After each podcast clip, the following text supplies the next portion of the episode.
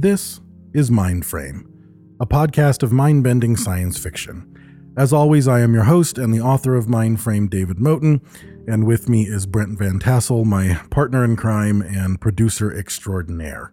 Um, he is one of the founders of the Podbelly Podcast Network, which you can find at podbelly.com. And we are a Podbelly original series. Um, so go to podbelly.com to check out some great shows, um, etc., and you will not be disappointed. We want to thank our listeners. Uh, we've been on on the charts in uh, various populations around the world. We most notably we're looking at you, Australia. Um, we were up really high on the sci-fi charts in Australia, so we want to give a special shout out to our Australian listeners who have been making a difference. Uh, keep spreading the word of Mindframe. Um, it goes uh, way way better than it could if we throw money at social media post boosts and so forth. So if you like it, share it, uh, let people know. It's a great way to help build the podcast. Another way to help the podcast keep going is to become a patron. If you go to patreon.com slash mindframe podcast, for as little as $1, you can become a patron level that gets all of the bonus sit down episodes where myself, Zach Smith, and uh, Brent uh, go and talk about every single chapter as they're going. So if you really like the show, um, for just a dollar a month, you suddenly have a, an episode where we sit down and talk about the, the questions, the answers, the mysteries, the solutions, the technology, the writing techniques. Sometimes we go into some nerdy sci fi cul de sacs. But if you like all of that stuff, it's really a completely separate podcast about this podcast and interweaving with this podcast. So go to podbelly.com or go to patreon.com, sorry, uh, backslash mindframe podcast, and you'll be able to find um, your patron options uh, and support us there. So we are about to embark upon the next level of the story of uh, Mariel Barbeau. The last time we saw her, she was in the hotel called the Old Dame, and she was with the Alpha and she was with Teddy. They had decided that she needed to uh, put on a bit of a ritual to put Guillermo behind her. And at the end of the chapter, the Alpha did his magic and made it so that Teddy and Barbeau would remember what had really happened in the past and completely break from their mind frames. Now that that's happened and we've already seen Teddy's background, we start to see some of the first memories that Barbeau is able to access now that her memory engrams are falling apart. And that is where this chapter begins. I hope you enjoy it. Chapter 29 Mariel Barbeau, 2140. Barbeau remembered. She had been under a computer controlled thrust, but she could only perceive it as a fall. Her armored spacesuit was in sync with the other two, so they matched speed and trajectory. She didn't know how fast they were going, but it wasn't so fast that it made her body hurt. As for the trajectory, so far it was a straight line, and that line pointed toward the Eleanor Gray.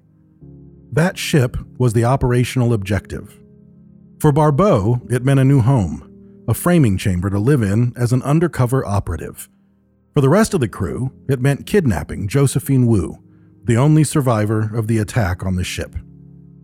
The gray hung between them and the comet Trujillo Williams, which now glowed to life and started to shed ice and gases. Barbeau's animal brain could only perceive it all in one particular way. She wasn't flying through space towards something, she was falling down onto something. The gray was getting bigger as she got closer, and the thrust felt more like gravity than G's of force. Barbeau had told Captain Bess that this was how her brain managed spacewalks. She always saw up and down, and thrust always made her feel like she was falling. Bess had told her it was a good thing, saying, Girl, I know a lot of Earthlings who go extra vehicle and their middle ears just freak the fuck out. The reptile in him is just scrambling to find a sky and a ground, panic sets in, and they're useless without automated flight suits. Your brain has a fake gravity well built in. You make one up where there isn't one. You see a down where there's only outer space. Maybe that's why they picked you for this crazy ass mission. You seem hardwired to be able to fool yourself about the nature of reality. Perhaps Captain Bess was right. Because Barbeau had never panicked in space, but she always felt like she was trapped in a gravity well that didn't exist. Her helmet's heads up display showed a glowing emerald circle. It was a map, basically, that showed dots on different scales and a small arrow pointing toward their destination. That flat green circle flashed two times and turned into an orange colored sphere. The green destination arrow was still there, but a more somber orange arrow also appeared, pointing in a direction that she would consider down and to her left. Bearings and speed populated beside the sphere. The combat network for the Apple of Discord had just detected a collision warning, and the sphere was pointing to the danger. Something was flying through space in their general direction, and any sort of physical contact would be disastrous for the ship and complete annihilation for someone doing an extravehicular activity. Fry, the German member of the team, was the first person to address this imminent threat. He said, We need a what's what, Collis, come on. Collis returned, Keep your pants on, Fry. I'd have already shouted it out if I knew about it. I told you that before you went EVA. Fry said, Maybe a heads up before our shitty little suits notice something? We don't need surprises out here. We need confidence. Sorry to be a little nervous while blindly flying through the oncoming debris of a space battle, coupled with a comet shedding its payload.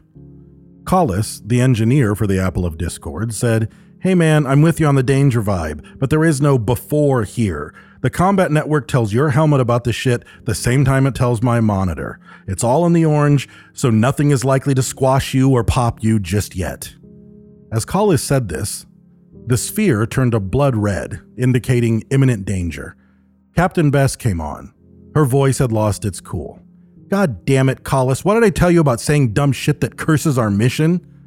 Collis, still filled with calm, said, As I recall, Captain, you said some crazy, non scientific voodoo shit. My words don't cause comet debris to. Shut the fuck up, Fry said. Have the system generate a vector. I'm going to fire an SOA at this thing. I'm starting to get a visual, so it's damned close. Or damn big, Bess said. Working. Barbeau looked in the direction that the sphere indicated, and at first there wasn't anything to see. Then she saw one star in the field double in brightness, and triple. Something reflective was heading in their direction. It couldn't be battle debris this far out yet, so that meant something from the comet. And heading in this errant direction, it meant something that was explosively released from the surface as it heated and something sublimated. The real threat wasn't direct impact of the item they could see, it was a thousand pellets and bullets of rock and ice shredding them. She looked at the comet, and the vast majority of shed was flowing directly behind it, leaving that tail you'd watch from a telescope. She saw nothing else heading their direction. Farther out from the comet was the battle, there, she saw the plume of several rockets firing and puffs of flak coming out from ships. Out here in the void of space, it looked like fireworks or an illuminated drone show. Almost beautiful if every spark of light she saw wasn't the deadly artifact of their deviant fleet clashing with the Sixth Fleet of the World Navy. The lights suddenly got more intense as beams and bursts spawned from the Sixth Fleet in a choreographed wave, Barbeau audibly gasped at the violence. It's official, Captain Bess said into the channel. We no longer have the element of surprise. Y'all need to hurry. The fleet just did its first coordinated attack. They have ray guns and everything, not very sportsmanlike. This means we have exactly 12 minutes until whatever is left of our fleet makes a run for it. Fry, I'm sending you the attack vector for your SOA. Look alive. Callus, are we ready to use the madness drive to make a jump when we have your new passenger on board? I hate that fucking thing, was his only response. Barbeau watched Fry ahead of her. His suit jets made it hard to look directly at him, so she adjusted the visor and it dimmed where needed. He was pulling something out of one of many satchels connected to his suit. It was an orb, slightly larger than a grapefruit. It looked clear but alive with specks of light. He slid it into a small saddle on his bicep and worked on his wrist computer. She looked down toward the item that was glowing in brightness, and she could see a physical shape now. A chunk of ice, maybe the size of a small automobile, twisting wildly. If this thing passed within a few hundred yards of them, the danger of suit breaches, even through the armor, was very real. Fry said, Vector entered, SOA flying in three, two, one. He tossed it a few feet in front of him, and it took on its own thrust. A slight glow of white pushed out behind it. It flew directly toward the ice. I would advise not looking at that anymore, you know, for your retinas. Barbeau looked back at the gray, and it was surprisingly large all of a sudden. They were moving faster than she thought. She had been told her whole life that the ship was called a Razor class ship because it was shaped like an old 20th century electric razor. She couldn't picture a razor that was elongated and black with three round engines thrumming off the back, but there it was. There was a large flash of light off toward the ice chunk. It died down within seconds, and she looked where the light once was. There wasn't much to see over there, and the ice itself was gone. She switched to a thermal view, and there was a massive orb of heat. It should have been eaten by the nothing of space instantly, but heat was still being generated by that orb. She zoomed in. The ice had flown into that ball of heat, and the tail left behind it was now flying into it as well. Little puffs of thermal color variance were appearing as the small ice cube and micrometeors were melted. That must create quite a fireball inside an atmosphere. Touchdown in 30, Fry said. The red sphere in the HUD turned back to green and then flattened from an active sphere to a passive circle. Whatever debris passing their way was no longer a threat, at least for now. Barbeau felt the reverse burn of her suit as it slowed her. Eventually, she felt like she was purely on the float and was gracefully closing in on the ship's hull. She could no longer see the Eleanor Gray as a whole ship, just a black hull extending in all directions. A few more puffs of landing jets, then her HUD indicated that the mag boots were active and they were clinging to the hull. Her brain was very happy at finally having a ground and a sky. Plus, she could no longer see the battle or the comet, so space was suddenly the yawn of eternal boredom just as she preferred. Fry took the lead and fiddled with the computers on his suit's arms. According to the plan, he'd be scanning the hatch to see how to best breach it. He was walking ahead of Barbeau. The flare of suit jets dimmed as the third and final member of their boarding party, Master Noah Fang, landed beside her. He was a strange and pensive man. He spoke seldom, and his words always carried heft. She thought he was constantly reading her mind, but Captain Bess said that was bullshit. As Fang landed, it took him a second to orient himself. Eventually, he looked at Barbeau and gave a plaintive smile and a thickly suited thumbs up. They all had seemingly impossible roles to play. Fry was to handle all of the security measures of the Eleanor Gray and hack her unhackable systems. Fang was supposed to be able to break into the framing chamber and pacify the attendant droids while Barbeau was supposed to live there from now on and fool the entire world navy and herself into thinking she was really Josephine Wu. Ultimately, Fang would make Wu's attendance droids become Barbeau's attendants. Then the attendants would finish the rewriting of her personality with memory engrams for this mission. The attendants had lived everything the real Josephine Wu had, and Fang would give them instructions to load that frame into Barbeau.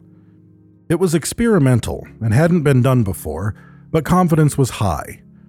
It seemed like an extreme thing to do, becoming another person, but if it helped her get revenge on Captain William Campana for murdering her best friend Darcy, it would be worth any sacrifice.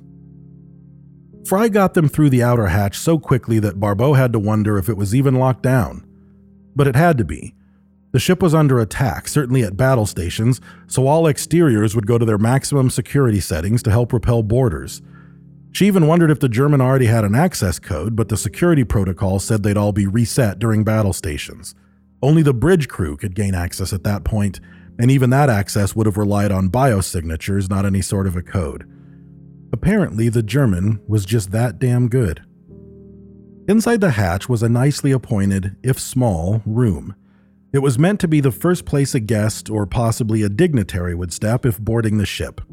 It worked just as well for deviant pirates. Once inside, Barbeau told her sensors to sense, and a moment later, Callus sounded in on the comms. Atmo is standard, no toxins, but it will be smoky. A lot of particulates, nothing hazardous, he said nonchalantly. Barbeau knew that those particulates were some of the burning carbon that was once a healthy crew only minutes ago. Hopefully, some of those particulates were the ash of that son of a bitch Bill Campana, the grinder of Ganymede.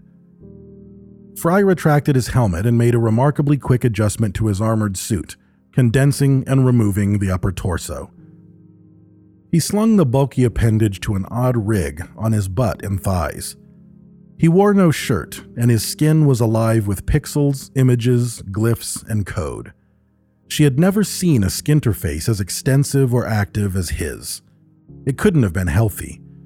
She also saw that he had small ports in his arm once he started to hardwire a small computational device into himself.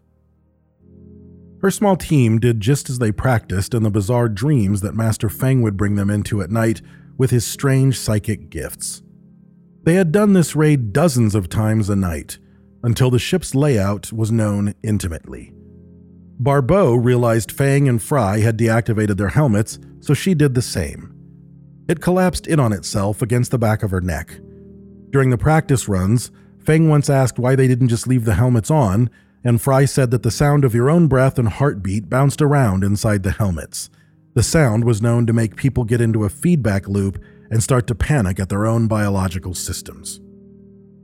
What the fuck are you waiting for? Fry asked the room as he finished wiring the device into his arm.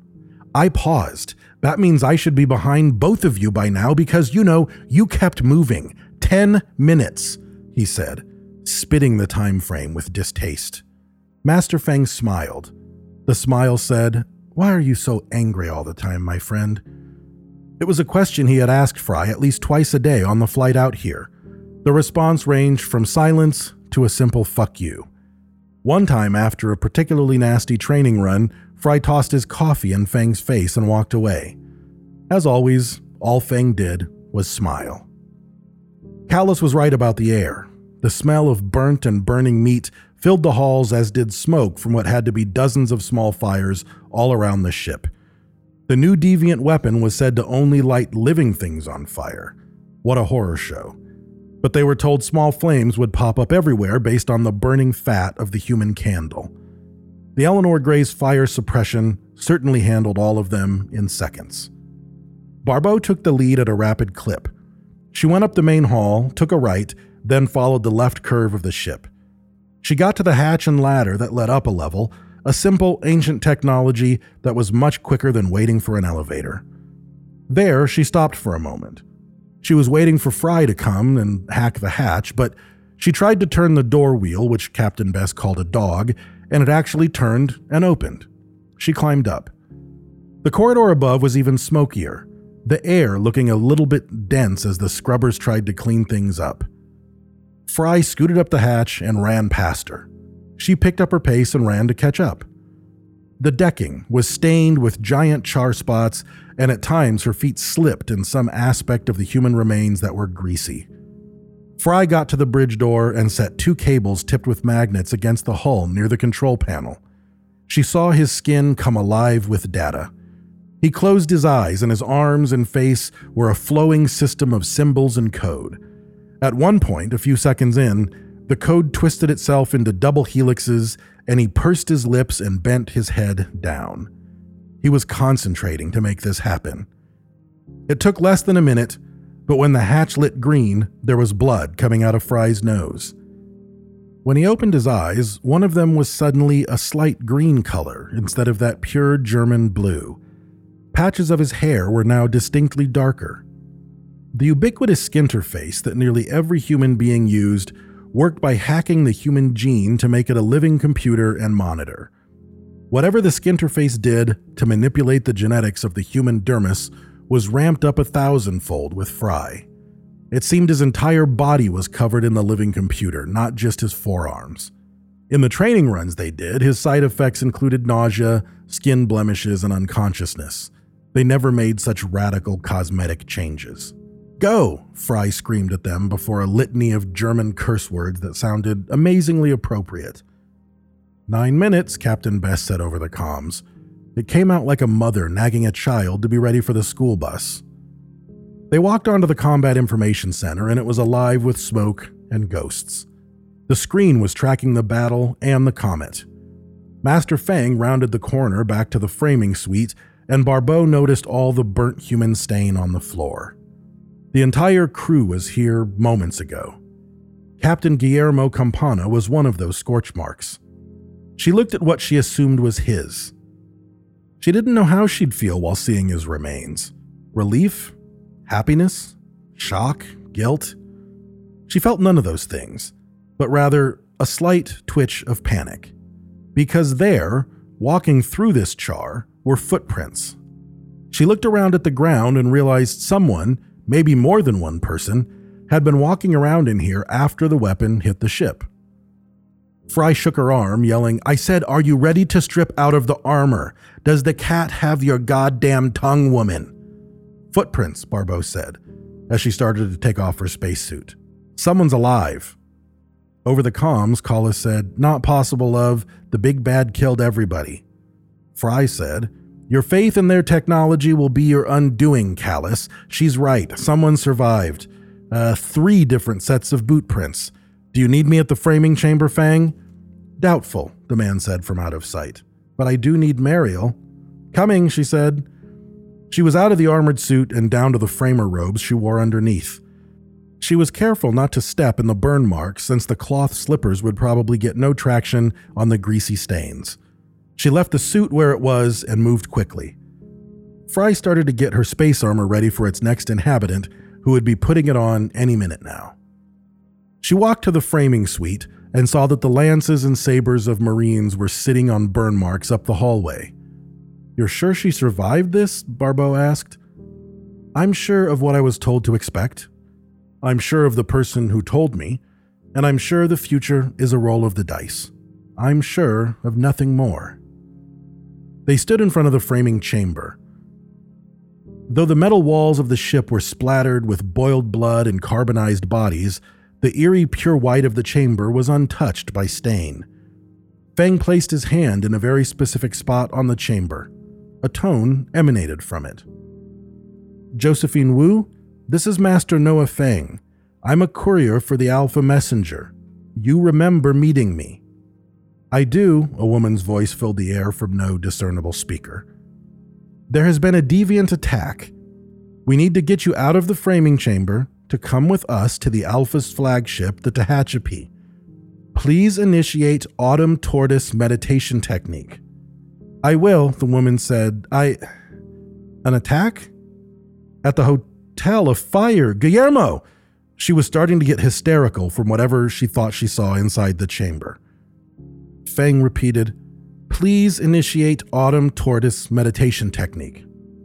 Five minutes, Callus said. You are officially short timing it. Barbeau stood behind Fang for several tense minutes, but the countdown on the back of her hand promised it was only less than 30 seconds. But there was a different ping from the chamber. The lights changed color, and a seam appeared in the seamless. The door slid open. A beautiful woman, half Chinese, half Caucasian, stood in her black robes. Her attendants floated above her. As Barbeau assessed them, realizing they would be hers in a matter of seconds, she saw them change attitude. Their backs suddenly bristled, and the carapace grew deadly spikes and razors. They were reacting to danger. Barbeau assumed that they realized this was a kidnapping and were now going to kill her and Fang. A second later, there was gunfire around the corner back in the CIC. Fry hissed into the channel, Three of them. I can take them, but I may have to take myself in the process. The casual way he breached the topic of using his own suicide as a tactic was disturbingly reassuring. The floating attendant droids touched nose to nose and then backed up from each other. There was now a very thin cable suspended between them. They flew past Barbeau incredibly quickly, spinning from each other like a bolo, a massive set of razor sharp androids spinning with the cable as a center point. A man in naval colors ran into the framing suite just as Fry was screaming, One got past me! The crew member entered the hall, and before he could even raise his gun, the attendants flew past him. Barbeau expected they would wrap him in the connecting cable and maybe slingshot around him until one of them impaled him with their bodies. But it was worse than that. They flew straight through him, the cable cutting him in half through the torso. They did so at a 45 degree angle so one of them could hit his weapon in hand and completely grind both of them to spare parts. Fry screamed in German, and a man and woman screamed in common. Fry's scream was one of alarm. The naval personnel's scream was the last scream they would ever issue. In less than 10 seconds, the attendants were floating back up the hall into the framing chamber. They dripped blood from their shells, and one had a disturbing amount of long black hair clogging up space between two of the chitons that were retreating and losing their menace. When the spikes retreated into the body far enough, the hair and a bit of scalp wetly flopped to the floor. Porthos? Josephine Wu asked, utterly confused. Fang said a series of code words to both the attendants and the framing chamber. The dripping things moved to float above Mariel's head. As she walked into the chamber, Josephine gave her a strong embrace. They hugged until Captain Bess said, Four minutes. You are out of time. Evacuate, evacuate. Barbeau heard a few patters of blood on cloth, but didn't know if it was landing on her or Josephine. Josephine was in a daze, her eyes trying to sort through whatever reality she saw inside the chamber and the hell of a dead ship. Fang put his hands on Josephine's temples and did a quick meditation that seemed to help her find herself. The doors to the chamber started to slide shut. Master Fang gave Barbeau a bow and said, Your sacrifice honors us. Just get the sons of bitches, Barbeau said, as the framing chamber sealed shut. She sat on the cot, alone.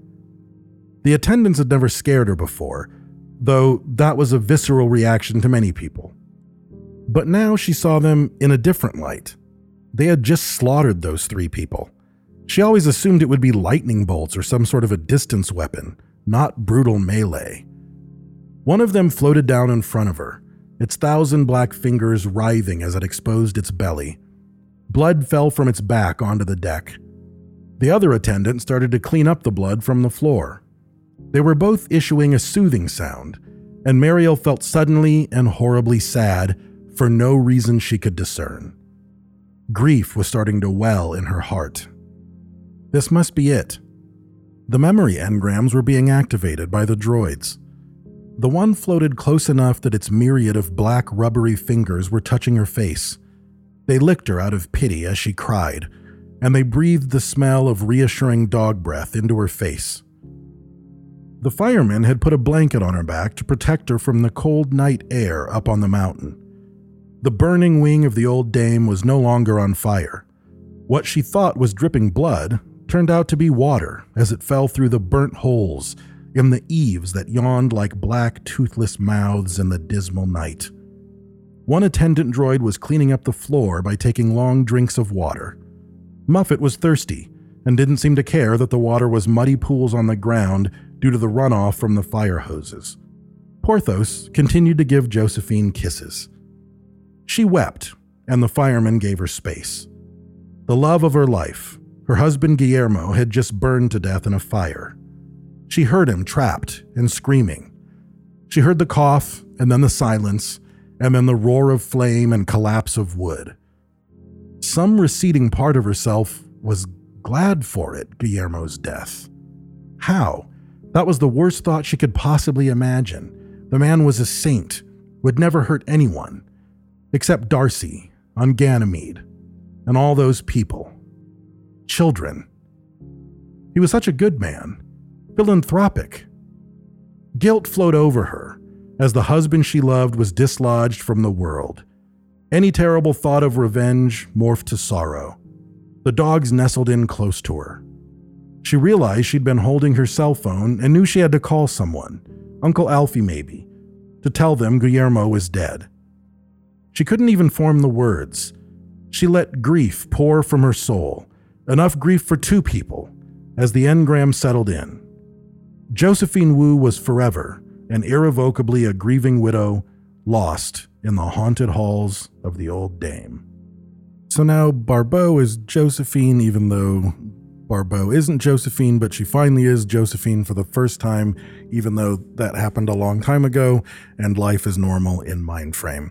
I hope you're still enjoying the show. I hope you're still enjoying the narratives. As always, remember if you like my writing, you can track down 181 Pine by going to Mindframe Podcast and then going to the the shop. We've got a section on books there that have uh, my fiction, and it also has the fiction of Zach Smith, who does the sit down episodes with us, as well as some really cool merchandise. If you're liking the show and you want to represent uh, a Mindframe coffee mug in the office or on your Zoom screen or whatever. Um, a lot of stuff is on there. So check it out. Good way to support the show, um, as is uh, a like and a promotion on social networks such as Facebook. And if you want to catch us on Facebook, we are at Mindframe Podcast.